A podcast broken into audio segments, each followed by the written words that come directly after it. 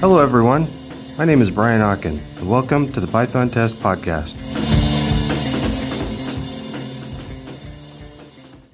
Today, I'm going to answer a listener question. Well, that feels pretty cool. I, that's got to be the first time I've ever had a reason to say that phrase. Anyway, um, yeah, questions, comments, reactions to the podcast, you can uh, send them on the contact form on pythontesting.net or you can send them to me on Twitter.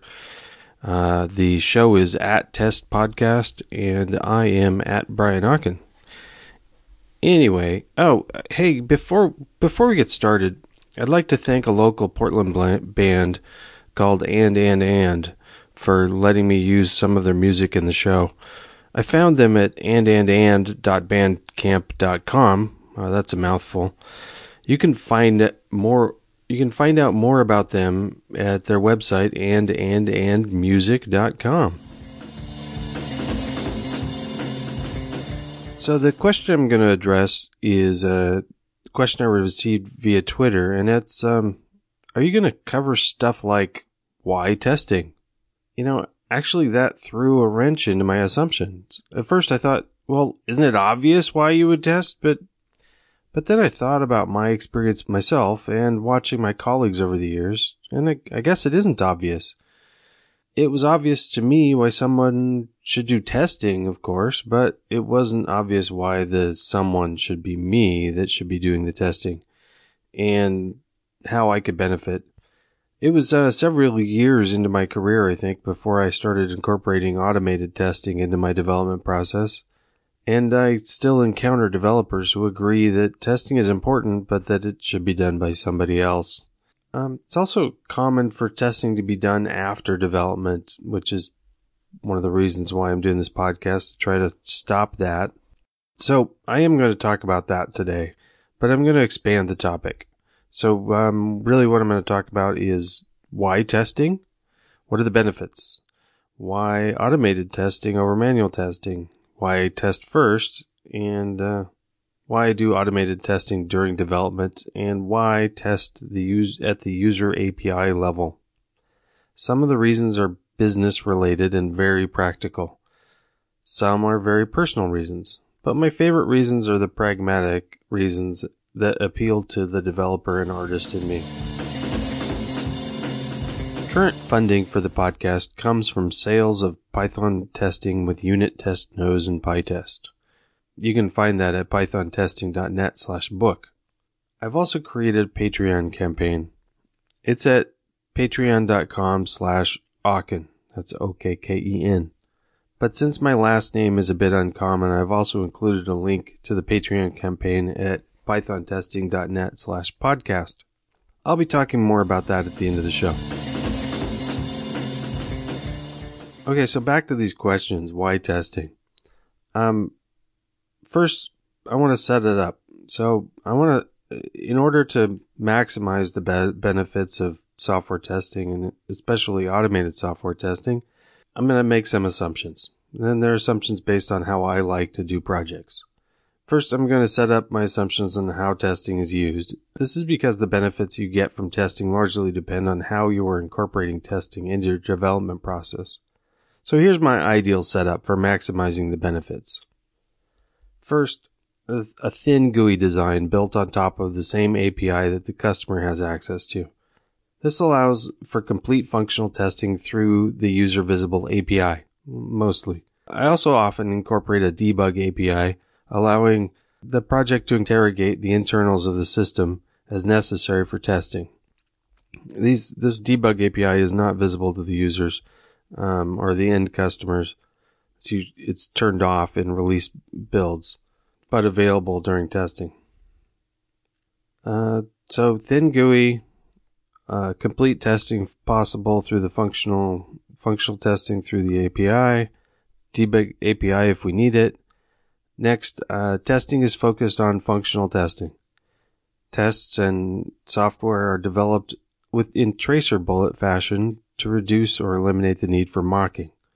Next, uh, critical subsystems are identified to have more formal APIs and more rigorous subsystem testing. So that means most of the testing is going to be at the functional level at the API level, but we're always going to have some critical systems, subsystems that need um, some focused subsystem testing. Uh, tests are developed before the code, but not too much before. Requirements are fleshed out through the writing of tests, and the API is developed through the writing of tests. Unit tests that are not traceable to customer requirements are kept segregated from functional tests. Uh, next, if a QA team or individual is part of the process, I've, I've worked on projects with both with and without uh, test teams, but they they need to be engaged from the start of development and work closely with developers. Developers write tests, even if a QA or a test engineer is involved. And lastly, there is not a separation of QA and dev tests. They all go into the same functional test suite bucket. So that's that's actually kind of a preview of uh, what I consider uh, lean lean test first or lean test driven development. Okay, so that's the setup. If we're doing that, what are our benefits? First off, um, the business related practical benefits of testing. You know, actually, before I start this, I'm going to note that um, I just thought I'd have like a handful of these things, and I started writing them down, and man, there's a lot here. Okay, so business related practical benefits. You want to find the bugs before the users do. Next, um, find physical and computational errors in your software. You want to improve the external quality of the software. Make sure the software meets the user requirements and technical specifications and make sure that the software works as expected. Safeguard critical customer functionality, uh, certain process speed requirements, etc. Things that are really important to the customer or a particular customer that happens to be a huge customer, maybe. Um, make sure their stuff really works. Ensure consistent and re- reliable results and data between releases. That increases customer confidence in upgrading to new releases. This allows you to increase your agility without sacrificing quality people make decisions based on your software and the data that your software produces. So the software has to be trusted or else those decisions are not trustable. Data reliability and behavior reliability increase in importance with risk of failure. Well, what does that mean? Um, there's some situations like healthcare, air traffic control, where lives are at stake that sort of stuff is really, really important. You got to make sure that's rock solid. But, you know, if a certain brand of printer doesn't work with your software, it's not the end of the world. Okay. Next, we're still in the business related practical benefits. I haven't even got to the fun stuff yet. So, next up, um, better requirements and system specs. So, as you're develop, if you develop the tests while you're develop, fleshing out the requirements and specs, then you can trace the test cases and to the user requirements and specs directly. Uh, test writing can help define requirements and specs. They can highlight um, inconsistencies early in the where they're cheaper to fix. And actually, the act of writing tests helps clarify how the software should perform, and it helps you define the requirements better. Well, that brings me to better API design. Well, if you're designing the API at the same time you're developing the, the tests, you can better see the system from the user's perspective. People become more intimately familiar with the user requirements, the specification, and how the user can use the system. Um, a better understanding of the range of inputs and uh, which functionalities are interdependent. And that also brings me to showing unintended functionality dependencies early you'll have more opportunity to make a more usable API early in the development cycle. When you're writing tests uh, against the API early, before the functionality is actually there, before the implementation, then if it's clunky and you're like, man, I, I just hate using this API, you can change it so that it is a pleasure to use because your users are going to, your customers are going to have to use it. So make it nice. You can make sure extreme boundary cases are thought about and designed into the system early. And uh, edge case questions can uh, be answered quicker actually because the um, with less hit of the pro- to productivity because the decision makers that came up with those requirements and functionality requirements they they just got done thinking about it so they're more able to answer questions about boundary and edge cases Okay, um, another benefit is a reduced cost of producing software. Uh, I think it's definitely true. You're, you're going to reduce the cost of producing software. You reduce the need for manual testing, for one. Manual testing is a price that you pay at every release and only increases with increased feature sets. Automated tests can be run way faster with each, for each release. Tests written early can be reused during the development to speed development. Developer testing always happens whether it's automated or not. If it's automated, it happens faster and more consistently. This speeds up the dev test cycle. If it's manual, then it just is slow. Tests for each release can be reused for future releases. More time can be spent on new code versus fixing old code. You reduce the time you need for final QA portion of the release cycle. That reduces cost. Uh, interesting thought is uh, you can reduce the th- cost of failed projects. Uh, you can find out faster if your software or hardware or current architecture even allows the new functionality. And um, for non-failed projects, which I hope that's all of yours, faster feedback of correct implementation and faster delivery of prototypes and tracer bullet implementations. Uh, reduce need for independent testing. Now, you know, this also depends on the risk. There's certain areas where you really are going to want independent testing, but it's going to be a lot easier if you've already mostly tested the system. You got a new feature or a bug fix. It's, it's going to reduce the time it takes to get that fix in the code and off to shippable code. Changes go through the system faster. Customer fixes can get released to the customer faster. This allows for quicker releases and to customers at higher quality levels you're going to have less bloated releases. This might not be obvious to you, but it happens. If, if, uh, if there's somebody that's uh, holding up a, a, release and it gets pushed out, more features get shoved in. It doesn't make sense that you would shove more features into an already slipped schedule, but it happens. So if you can avoid slipping schedules, you'll get less bloated releases. Okay. So those, I, I probably forgot some. Those are I covered. I think the business benefits of uh, of this way of doing testing and software testing.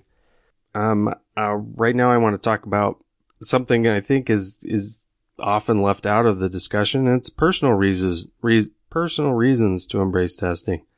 I think it increases your job satisfaction. You got less doubt in your own code, less doubt in your teammates' code, so your teams just sort of work better together. And the, don't forget there's the cover your butt aspect.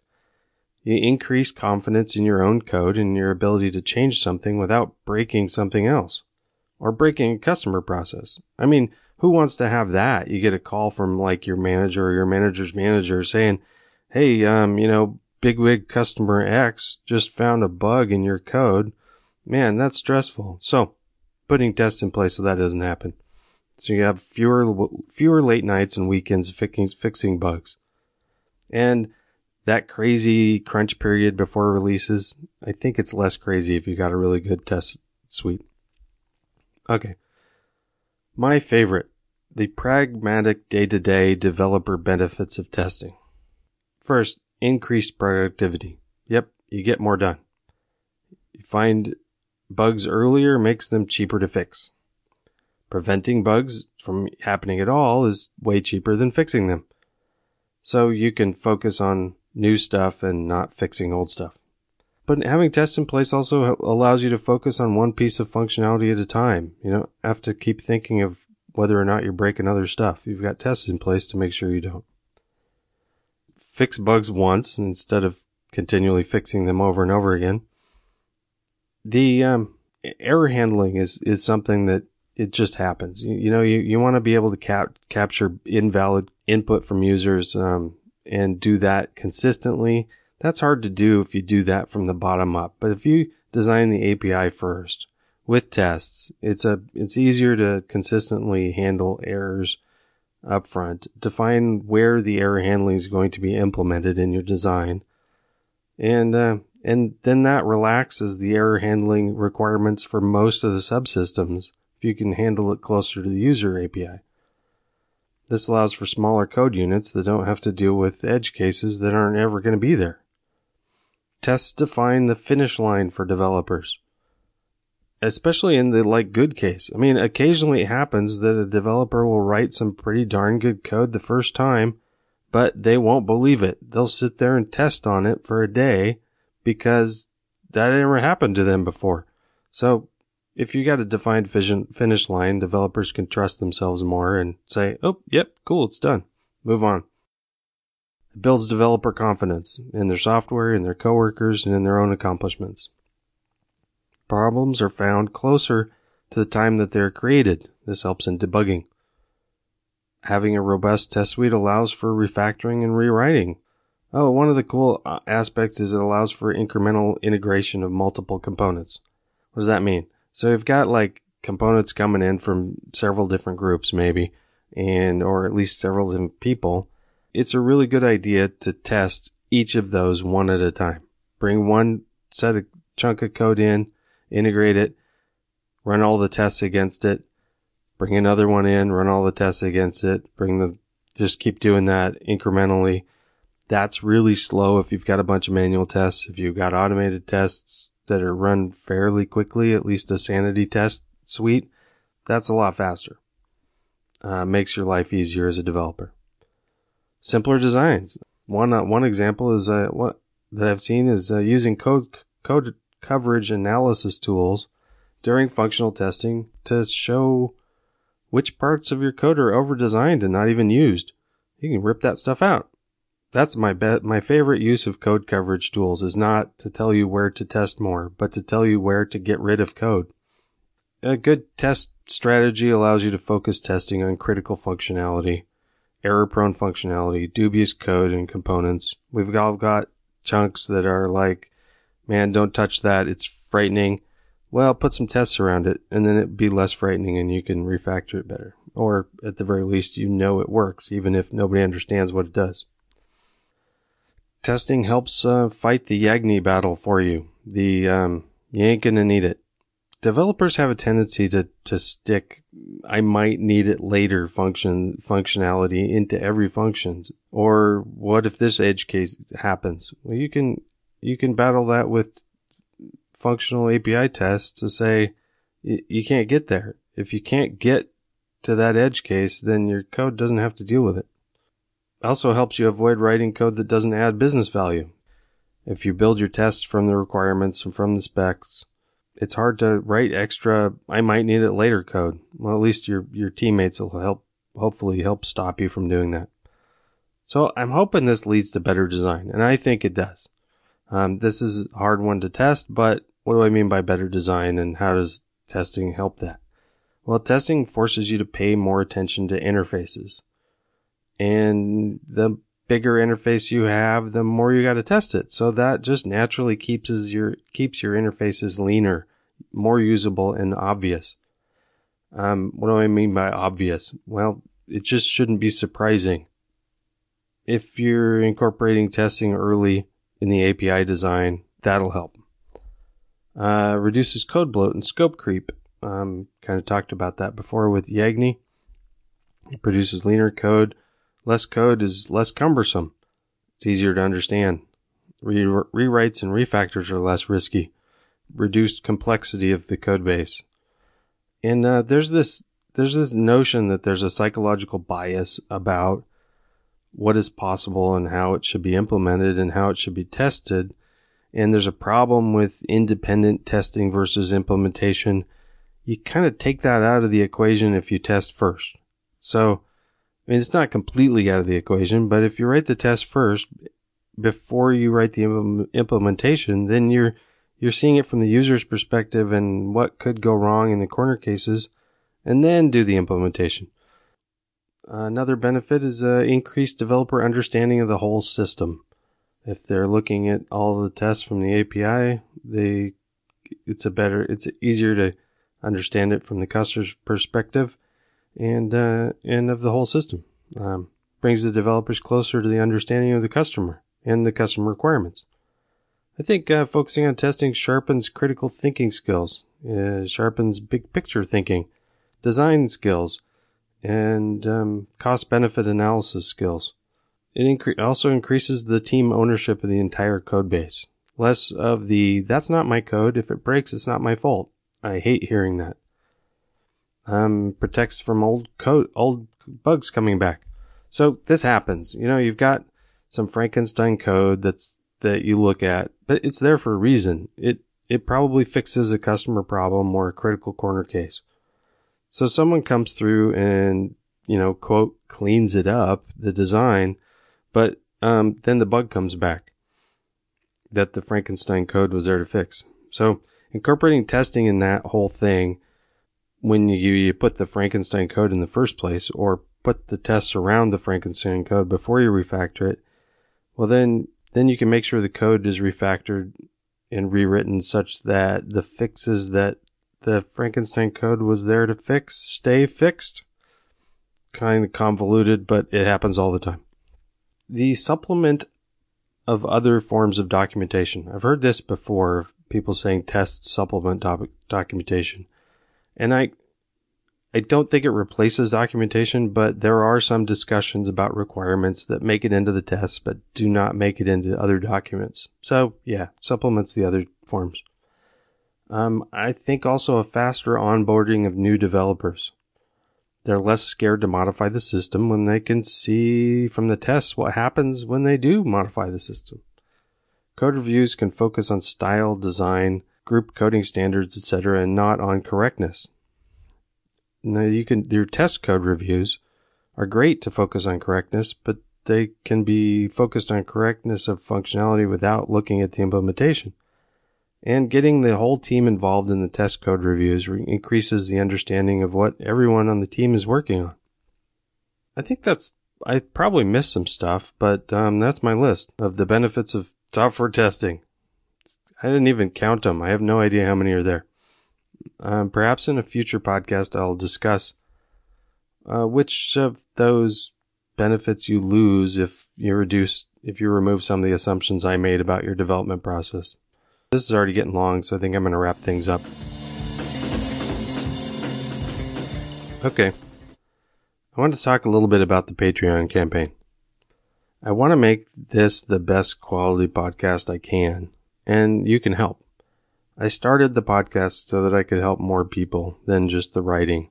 And if I can reduce the time and expense it takes to produce each episode, I can cr- create more episodes. I'd like to be able to produce two maybe at max three episodes per week. Um, but you know, as you noticed from last week, sometimes I don't even get one out. Last week was a little bit of a special exception. My daughter's birthday was kind of a big deal. She turned six and, uh, we kind of made it, wanted to make a big deal out of it. I took the day off and it was fun. Anyway, I'd like to do more of them.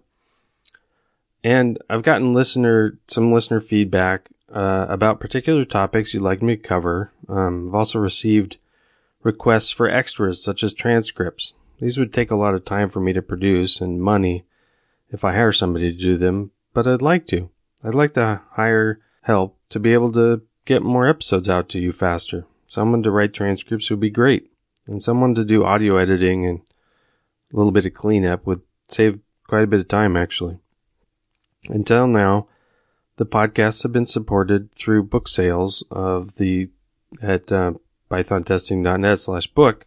I love those sales still, but it, that isn't sustainable. I mean, you're not going to buy more than one book, right? And uh, listener, I think the listener crowdfunding model seems pretty cool. It allows a carrot model to encourage me to produce more episodes, and it allows for patron goodies, um, Patreon supporters to get maybe supporter only content. If every listener donated a buck per episode, I'd have creative freedom to deliver a great quality podcast with reduced cycle time. I'd also not need to seek sponsorship. But even below that goal, I'd like to have a balance between listener support and sponsorships. I want my listeners to have a sense of ownership and get early access to great information. I truly appreciate anything that you can donate to this, uh, no matter what the size. And I've got a few carrots for you. So before I get into that, I don't want you to donate if you can't afford it. And please be sure to enter a cap. The Patreon process has this way you can say how much you want to donate per episode, but you can cap it per month. And I think that's a great, great thing because people know, oh yeah, I want to give you more to try to get you to do more shows, but I can only afford this much per month. So make sure that you do that so that if I, even if I go hog wild and produce gobs of episodes, which probably won't happen, but, but then you won't get charged more than you're comfortable with. So a dollar pledge, I'll just be really grateful and that'd be cool. Uh, but for $2 uh, or more, um, I'm going to give you early access to transcripts once I get them made, some special audio recordings, and maybe early notes on upcoming shows. I'm going to wrap things up. You can catch me at on Twitter at Brian Okken. The show is at Test Podcast. Please keep the feedback coming. I'd like to know what you'd like to talk about next.